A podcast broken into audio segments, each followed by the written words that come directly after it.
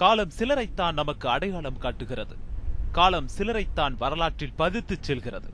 அந்த வகையில் பயங்கரவாதத்தின் கோரக்கரங்களால் சிதைக்கப்பட்ட பாகிஸ்தானில் மரண தருவாயிலும் மக்களுக்கு ஜனநாயகத்தை போதித்த பாகிஸ்தானின் முன்னாள் பிரதமர் பெனசிர் பூட்டோவை நினைவு கொள்ள வேண்டியது காலத்தின் கட்டாயம் மட்டுமல்ல அவசியமும் கூட.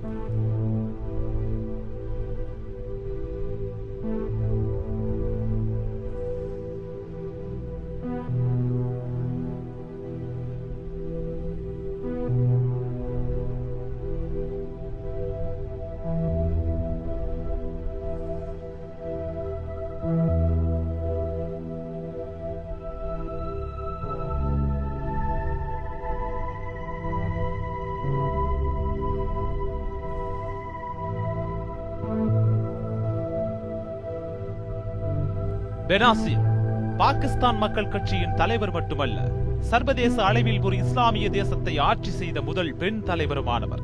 பழமைவாதம் பேசிய தேசத்தில் ஜனநாயக பாடம் எடுத்தவர்களில் ஒருவர். ஜனநாயகத்தை மலரச் செய்யும் முயற்சியில் தன் உயிரை துச்சமென கருதியவர்.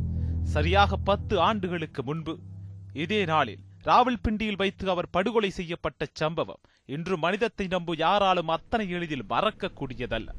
தன்னுடைய வாழ்க்கையின் அத்தனை பக்கங்களிலும் துரோகத்தையும் எதிரிகளையும் பார்த்து பார்த்து பழுக்க காய்ச்சி வடிக்கப்பட்ட வாளாய் மிளிர்ந்தவர் பெனாசிர். மலாலாவை தெரிந்த அளவு பெனாசிரை நாம் தெரிந்திருக்கவில்லை என்றால் அது காலத்தின் பிழை அல்ல. பாகிஸ்தானில் தீவிரவாதத்தை தெரிந்த அளவு ஜனநாயகத்தையும் தெரிந்திருக்க வேண்டியது அவசியமாகிறது. ஆகவேதான் பெனாசிரை நினைவுபடுத்துகிறது இந்த தொகுப்பு. பெனாசிரின் சுய வாழ்க்கை குறித்து பார்ப்பதற்கு முன்பாக பயங்கரவாதத்தின் பின்னணியில் பாகிஸ்தானில் ஏற்பட்டு வரும் இழப்புகளையும் நாம் பார்க்க வேண்டும். பாகிஸ்தான் குறித்து உலகுக்கு சொல்லித் தெரிய வேண்டியதில்லை. தினம் தினம் குண்டுவெடிப்பு சம்பவங்கள் நிகழ்ந்து கொண்டிருப்பதால் அத்தனை நாடுகளுக்கும் பாகிஸ்தானின் கதைகள் அத்துப்படிதான். ஆனால் அது குறித்து கொஞ்சமும் வருத்தப்படாமல் இன்னமும் பக்கத்து நாடுகளில் நடக்கும் தீவிரவாத தாக்குதல்களுக்கு ஆறுதல் கூறும் வேலையைத்தான் பாகிஸ்தான் தலைவர்கள் செய்து கொண்டிருக்கிறார்கள். பாகிஸ்தானில் இருந்து கொண்டே இந்தியாவுக்கோ அல்லது மற்ற நாடுகளுக்கோ சென்று எளிதில் தீவிரவாத தாக்குதலில் ஈடுபடவும் முடியும். ஆனால் அது குறித்தெல்லாம் கவலைப்படாத பாகிஸ்தான் தலைவர்கள் எங்களுக்கு தெரியாது என்ற ஒற்றை வார்த்தையை கூறுவதோடு அவனைத்தான் நாங்களும் தேடிக்கொண்டிருக்கிறோம் என விளக்கமளிப்பது நம்மையே ஆச்சரியப்பட வைக்கும் ராகம். இந்தியாவுக்குள் நுழைந்து நாடாளுமன்றத்தை தாக்கவும் மும்பை ரயில் நிலையங்களையும் நட்சத்திர விடுதிகளையும் கண்முன்னே சிதைக்கும் காரியத்தை செய்யவும் தீவிரவாதத்துக்கு தைரியம் இருக்கிறதென்றால் கண்ணிமைக்கும் நேரத்தில் ஓர் அமைதி பிரதேசத்தில் ஊடுருவி உயிர்களின் மரண ஓலத்தை கேட்டுவிடும் வல்லமை படைத்ததாய் இருக்கிறது தீவிரவாதம். பாகிஸ்தானில் இந்த ஆண்டு மட்டும் நூற்றுக்கும் மேற்பட்ட பயங்கரவாத தாக்குதல்கள் நிகழ்ந்திருக்கின்றன. காரணமே இன்றி நடைபெற்ற பல்வேறு குண்டுவெடிப்பு சம்பவங்களில் இந்த ஆண்டு மட்டும் ஐநூறு பேர் வரை உயிரிழந்திருக்கிறார்கள். ஆயிரத்து ஐநூறுக்கும் மேற்பட்டோர் படுகாயமடைந்து தங்கள் உடல் உறுப்புகள் சிதைந்து வாழ்வின் ஒவ்வொரு கணங்களிலும் வழியோடு போராடிக் கொண்டிருக்கிறார்கள். இரண்டாயிரத்து மூன்றாம் ஆண்டின் கணக்கின்படி நூற்று அறுபத்து நான்கு என இருந்த தீவிரவாத தாக்குதல் உயிரிழப்பின் எண்ணிக்கை கடந்த இரண்டாயிரத்து ஒன்பதாம் ஆண்டில் மூன்றாயிரத்து முன்னூற்று பதினெட்டாக அதிகரித்திருந்தது. சராசரியாக ஒரு மாதத்துக்கு மூன்று பெரிய குண்டுவெடிப்பு சம்பவங்களும் பத்துக்கும் மேற்பட்ட சிறிய தாக்குதல்களும் நடந்த வண்ணம் இருப்பதாக புள்ளி விவரங்கள் கூறுகின்றன. இதையே கொஞ்சம் விசாலமாக்கி பார்த்தால் Pakistan Afghanistan Syria Iran Nigeria America Somalia இப்படி தீவிரவாத தாக்குதலில் சிதைந்த இன்னவிர நாடுகளையும் நாம் பார்க்க முடிகிறது. ஆனால் இந்த நாடுகள் மட்டுமே தீவிரவாதத்தால் பாதிக்கப்பட்டதாய் கருதிவிட வேண்டாம். எங்கெல்லாம் மனிதாபிமானம் தற்கொலை செய்து கொள்கிறதோ அங்கெல்லாம் பயங்கரவாதம் உருவெடுப்பதை காண முடிகிறது.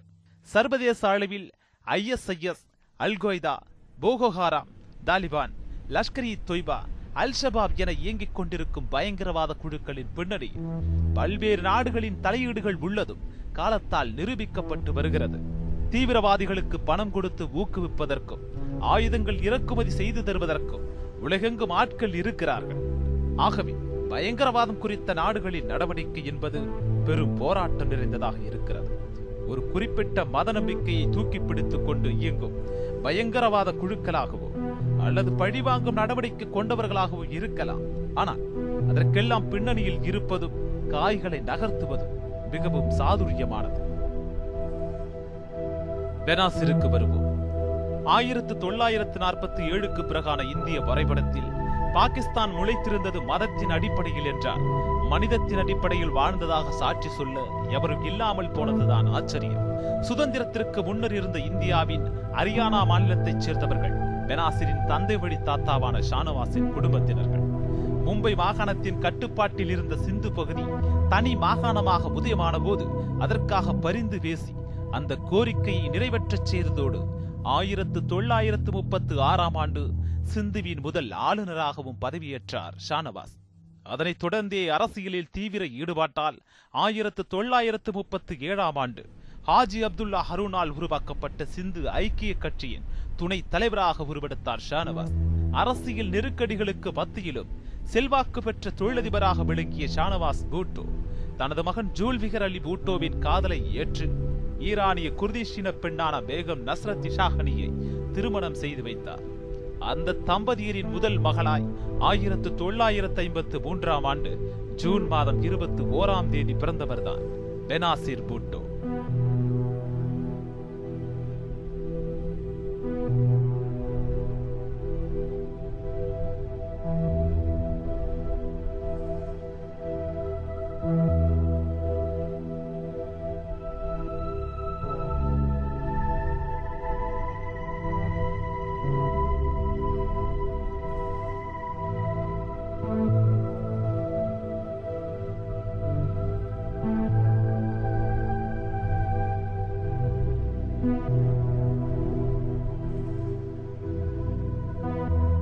பெனாசிர் என்றால் ஈடு இணையற்றவர் என்று பொருள்.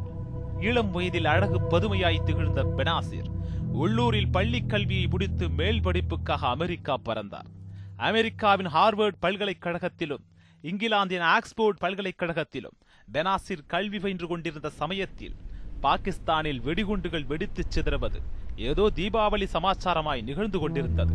ஆயிரத்து தொள்ளாயிரத்து எழுபத்து ஓராம் ஆண்டு டிசம்பர் மாதம் இருபதாம் தேதி பெனாசிரின் தந்தை அப்போது பாகிஸ்தானின் அதிக அதிகாரம் படைத்த குடியரசுத் தலைவர் பதவியில் இருந்தார். சீனாவுக்கு ஆதரவான செயல்களை செய்தபடியே இந்தியாவுக்கும் நட்புக்கரம் நீட்டியபடி இருந்தார் ஜூல்பிகர் அலி பூட்டோ.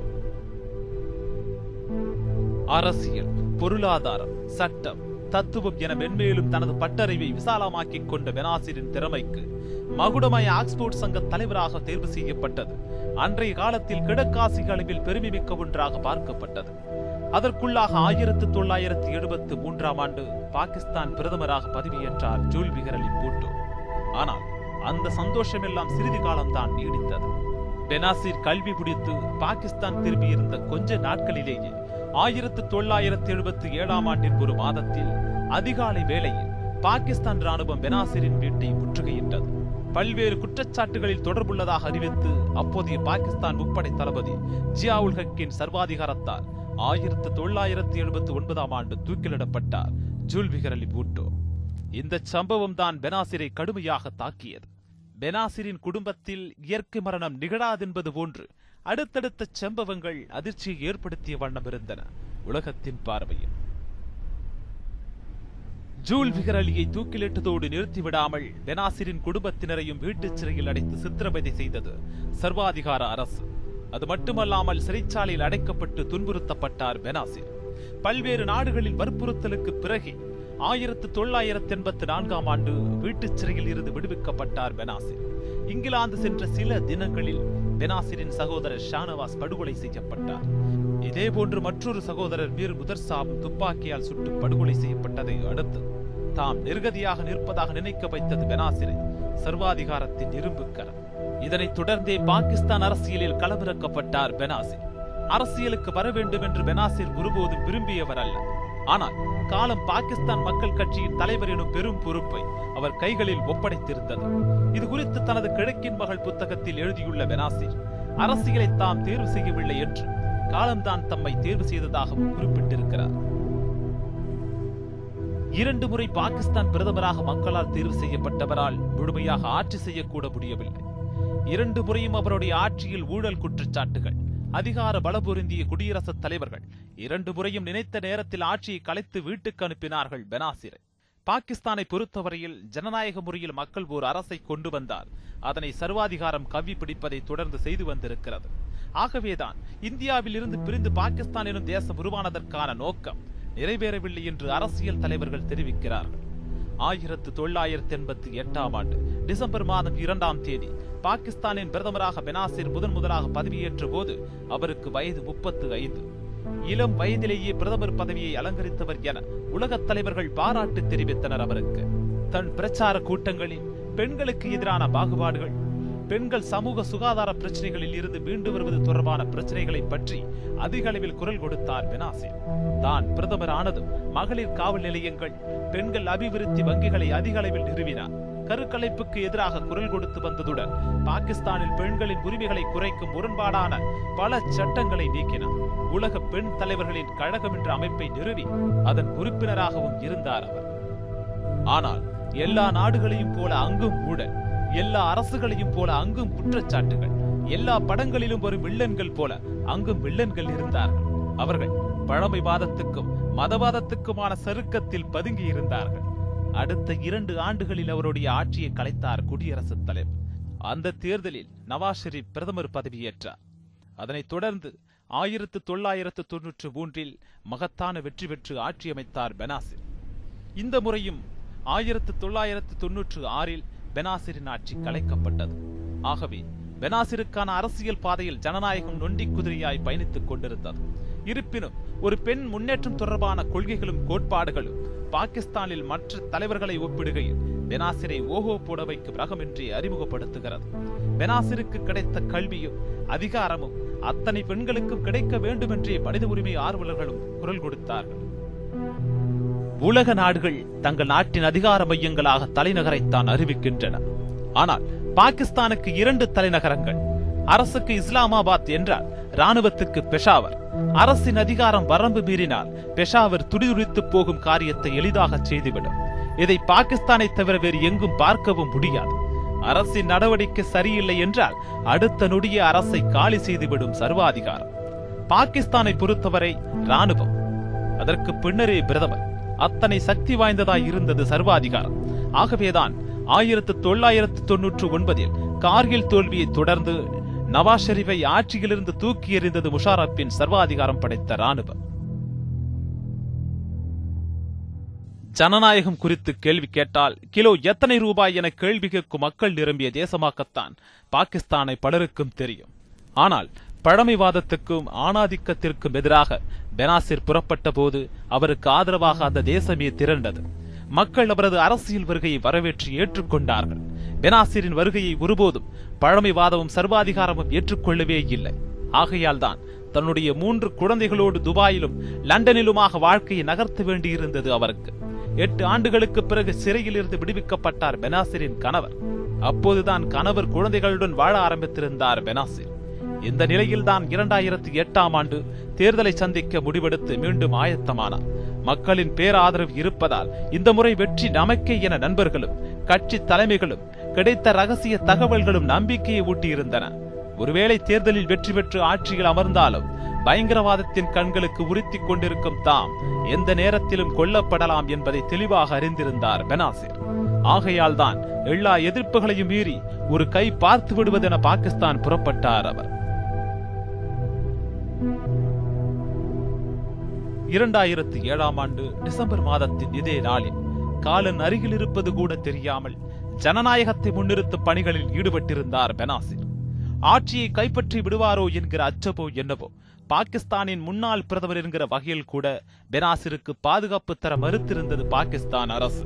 அவரை சுற்றி லட்சக்கணக்கானவர்கள் உற்சாக கோஷத்தில் திளைத்திருக்க ராவல்பிண்டி நகரமே திக்குமுக்காடி போயிருந்தது.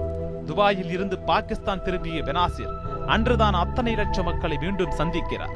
பெனாசிரின் கடும் உழைப்புக்கு பழமைவாதிகள் பரிசலிக்க முடிவு செய்து அவருக்கு மரணத்தை பார்சல் கட்டி அனுப்பினார். இதையெல்லாம் கண்டுகொள்ளாத பெனாசிரின் பாதுகாவலர்கள் அவருடைய பேச்சின் தீரத்தில் கரைந்திருந்தார். நம்முடைய லட்சியம் தோற்கப் போவதில்லை. வன்முறைகளையும் அராஜகத்தையும் நம்புகிறவர்கள் வரலாற்றில் நிலைக்கப் போவதும் இல்லை. இந்த நாட்டுக்காக இனி கொடுப்பதற்கு என்னிடம் என்ன இருக்கிறது? என் உயிரை தவிர. அத்தனை பேரையும் கட்டி போட்டிருந்தது பெனாசரின் சொல் வீச்சு. தம்முடைய பேச்சால் கட்டி போடப்பட்டிருந்த மக்களுக்கு கையசைத்து வெடிபெற்ற பெனாசிரின் வெகு அருகே சில அடி தூரத்தில் இருந்து அந்த இயந்திர துப்பாக்கி வெடித்தது. அதே நேரத்தில் அவருடைய காருக்கு அருகே இருந்த மற்றொரு வெடிகுண்டும் வெடித்து சிதறியதில் இருபதுக்கும் மேற்பட்டோர் உடல் சிதறி உயிரிழந்தார்கள். கண்ணிமைக்கும் நேரத்தில் மரண கூடாரமாக மாறியது அந்த பகுதி.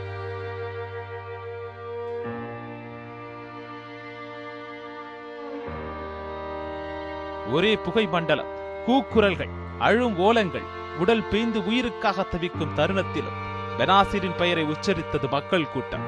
ஆனால் பெனாசிர் தான் நினைவில் இல்லை.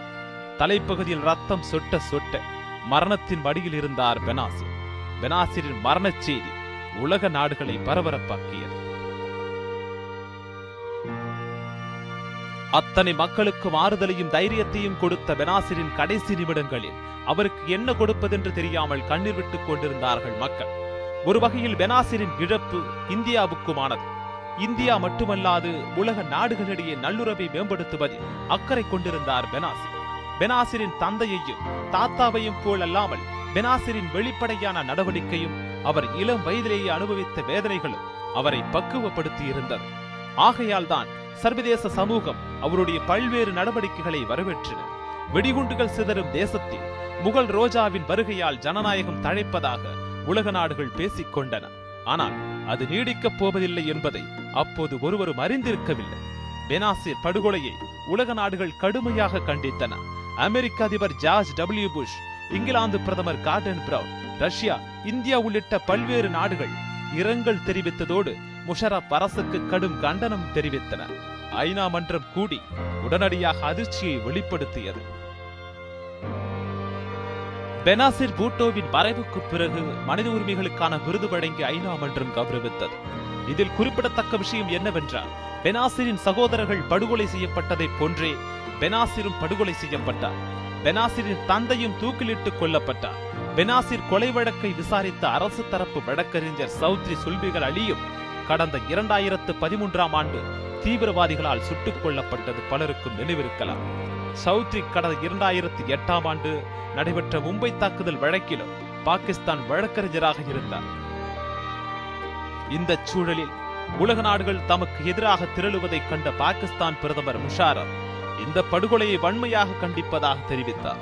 மேலும் பாகிஸ்தானில் பயங்கரவாதத்தை ஒழிக்க உலக நாடுகள் உதவ வேண்டும் என்று பெனாசிர் மரணத்தை தொடர்ந்து அரசு சார்பில் துக்கம் அனுஷ்டிக்கப்படும் என்ற அறிவிப்பும் வெளியிட்டார்.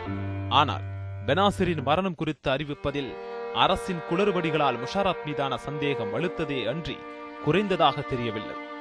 ஒசாமா பின்லேடன் தலைமையிலான அல்கொய்தா அமைப்பு பெனாசிரை தீர்த்து கட்டியதாக அரசிடமிருந்து தகவல்கள் வந்த வண்ணம் இருந்தன. ஆனால் இதனை எல்லாம் மறுத்து பாகிஸ்தான் அரசின் பொய் குற்றச்சாட்டுகளை கடுமையாக மறுப்பதாக அந்த அமைப்பின் ஊடகங்களுக்கு பகிரங்க பேட்டி அளிக்க இங்குதான் முஷாரப் அரசு தப்பிக்க முடியாமல் சிக்கிக் கொண்டது இந்நிலையில்தான் சரியாக பத்து ஆண்டுகளுக்கு பின்னர் பெனாசிர் கொலை குறித்த தீர்ப்பு வெளியானது. எட்டு நீதிபதிகள் தனித்தனியாக விசாரணை நடத்தியதை தொடர்ந்து கடந்த ஆகஸ்ட் மாதம் நீதிபதி ஆஸ்கர் கான் தீர்ப்பு வழங்கினார். அதில் சந்தேகத்தின் அடிப்படையில் கைது செய்யப்பட்டிருந்த தெஹ்ரிக்கி தலிபான் அமைப்பைச் சேர்ந்த ஐந்து பேர் விடுவிக்கப்பட்டார்கள். முன்னாள் பிரதமர் பர்வேஷ் முஷாரப் தேடப்படும் குற்றவாளியாக அறிவிக்கப்பட்டார். அவருடைய சொத்துக்கள் பறிமுதல் செய்ய உத்தரவிடப்பட்டது. முன்னாள் டிஐஜி உள்ளிட்ட இரண்டு காவல் அதிகாரிகளுக்கு தலா பதினேழு ஆண்டுகள் சிறை தண்டனை விதிக்கப்பட்டது. இங்கு கவனிக்க வேண்டிய முக்கிய விஷயம் என்னவென்றால் தாம் லஷ்கர் இ தொய்பா அமைப்பின் மிகப்பெரிய ஆதரவாளர் என சில மாதங்களுக்கு முன்பு பகிரங்கமாக ஒப்புக்கொண்ட பர்வேஷ் முஷாரப் மும்பை தாக்குதல் குற்றவாளி ஹபீஸ் சையத்தை தமக்கு பிடிக்கும் என்றும் அவரை சந்தித்ததாகவும் தொலைக்காட்சி நிகழ்ச்சி ஒன்றிலேயே கருத்து தெரிவித்திருக்கிறார். பெனாசிரின் மரணத்திற்கு காரணமானவர்கள் என கூறி தீர்ப்பு வழங்கப்பட்டு விட்டது. ஆனால் பாகிஸ்தானில் இனி ஜனநாயகம் வளர்வதற்கான வழியை யார் செய்வது? துப்பாக்கி முனைக்கு பயந்து சர்வாதிகாரத்துக்கு துணை போகும் வரை அமைதி திரும்பாது என்பதை மக்கள் உணர்ந்துதான் ஆக வேண்டும் என்பதை திரும்ப திரும்ப சொல்ல வேண்டியிருக்கிறது. பழமைவாத மதவாத சித்தாந்தங்கள் உயிர்களுக்கு முன்னால் ஒன்றுமே இல்லை என்பதை ஆட்சியாளர்கள் புரிந்து கொள்ள வேண்டும் என்பதை பாகிஸ்தானின் ஒவ்வொரு பக்கங்களும் உலகுக்கு உணர்த்தி கொண்டிருக்கின்றன. இதோ பாகிஸ்தானில் உள்ள தீவிரவாத குழுக்களை முடக்க வேண்டும் என அமெரிக்காவும் வலியுறுத்தியுள்ளதாக தெரிவித்திருக்கிறது. அடுத்த ஆண்டு ஜனநாயகத்திற்கான வாய்ப்பை வழங்கி இருக்கிறது காலம். அதற்கான முன்னேற்பாடுகளில் அரசியல் தலைமைகள் காய்களை நகர்த்த தொடங்கிவிட்டார்கள். அந்த பந்தயத்தில் இப்போது பெனாசிர் பூட்டோவின் மகனும் பாகிஸ்தான் மக்கள் கட்சியின் தலைவருமான பிலாவல் பூட்டோவும் இருக்கிறார். பாகிஸ்தானை பொறுத்தவர் பெனாசிர் ஒவ்வொரு பெண்ணுக்குமான எடுத்துக்காட்டாகி இருக்கிறார். தன்னுடைய இறுதி மணித்துளி வரை ஜனநாயகத்தை காப்பது என்பதன் மீது பெரும் நம்பிக்கை கொண்டு துப்பாக்கி தோட்டாக்களுக்கு சவால் விட்ட பெனாசிரின் வாழ்க்கையும் துணிச்சலும் நினைவுக்கு வந்து போகிறது.